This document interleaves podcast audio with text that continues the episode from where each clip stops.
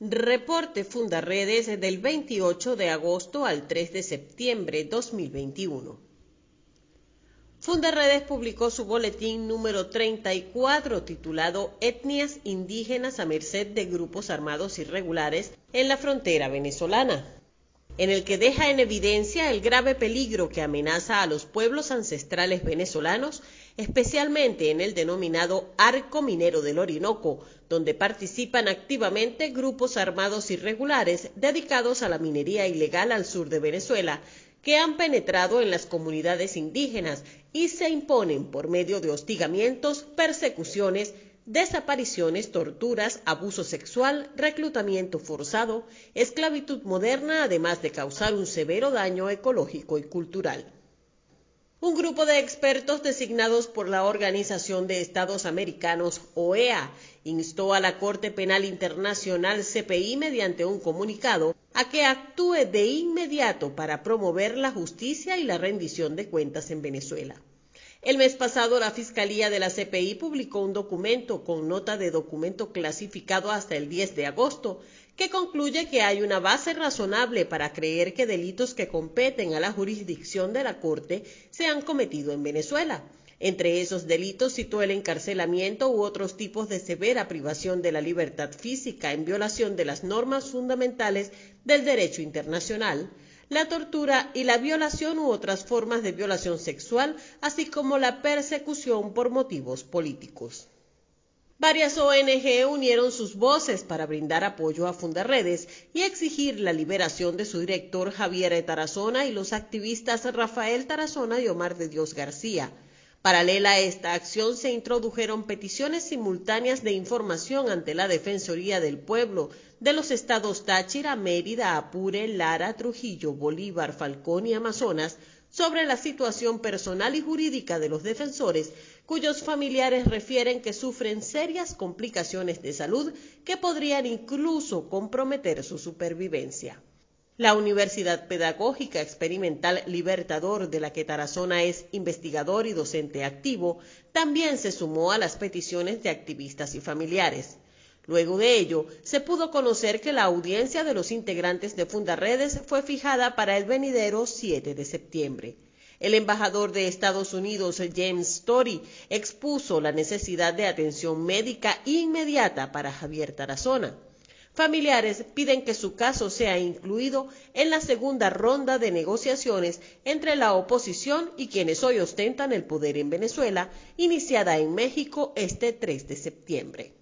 La violencia en los estados al sur de Venezuela sigue en aumento. Bolívar se posicionó como el segundo estado más violento del país, según el más reciente reporte de la curva de la violencia presentado por Fundaredes. En esa entidad, 35 personas desaparecieron durante el último año. En Venezuela y especialmente en Bolívar, los familiares de personas desaparecidas acuden a las redes sociales como principal mecanismo de búsqueda ante el silencio del Cuerpo de Investigaciones Científicas, Penales y Criminalísticas, CICPC, organismo técnico policial encargado de emprender las primeras pesquisas, garantizar la búsqueda y tratar de hallarles con vida. En Sucre, la acción de grupos armados irregulares viene evidenciándose durante los últimos tiempos. Esta semana un grupo de 20 hombres con pasamontañas ingresaron en la vivienda de un sujeto y sin mediar palabra le dispararon y casi lo desmembran con un machete frente a sus hijos y su esposa. También allí un grupo de delincuentes pertenecientes a una banda con alto poder de fuego agredió a un sargento de la Guardia Nacional Bolivariana para obligarlo a enviar un mensaje a sus superiores. El mensaje fue divulgado por redes sociales y contiene amenazas contra los miembros de las Fuerzas Armadas venezolanas.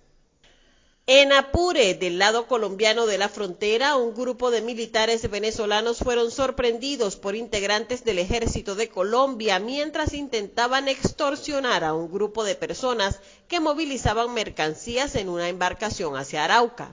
El hecho estuvo a punto de generar un incidente internacional.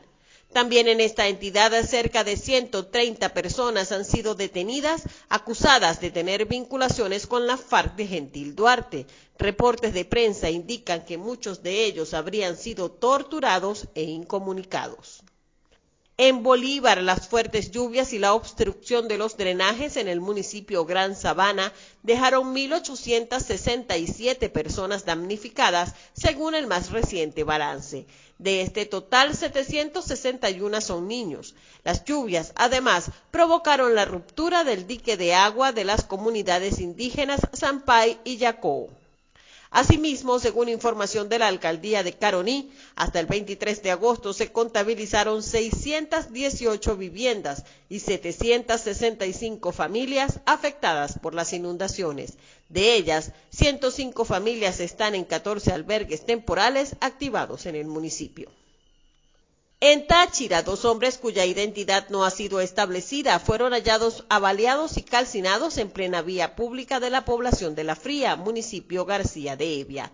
En junio, un caso similar fue reportado en esta zona, donde una banda con alto poder de fuego es investigada por varios homicidios y vinculada al robo de vehículos.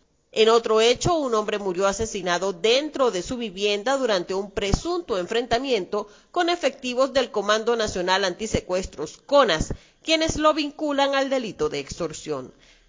También en Táchira, un caso de incesto y asesinato mantiene conmocionada a la zona sur del municipio Bolívar, en Llano Jorge, tras conocerse la muerte de Ruth María Lazo Ahumada, de 35 años, quien perdió la vida en manos de su padre y expareja con quien tenía dos hijos. Comparte, ayudemos a vencer la censura en Venezuela. Consulta esta y otras informaciones en nuestro portal www.fundaredes.org.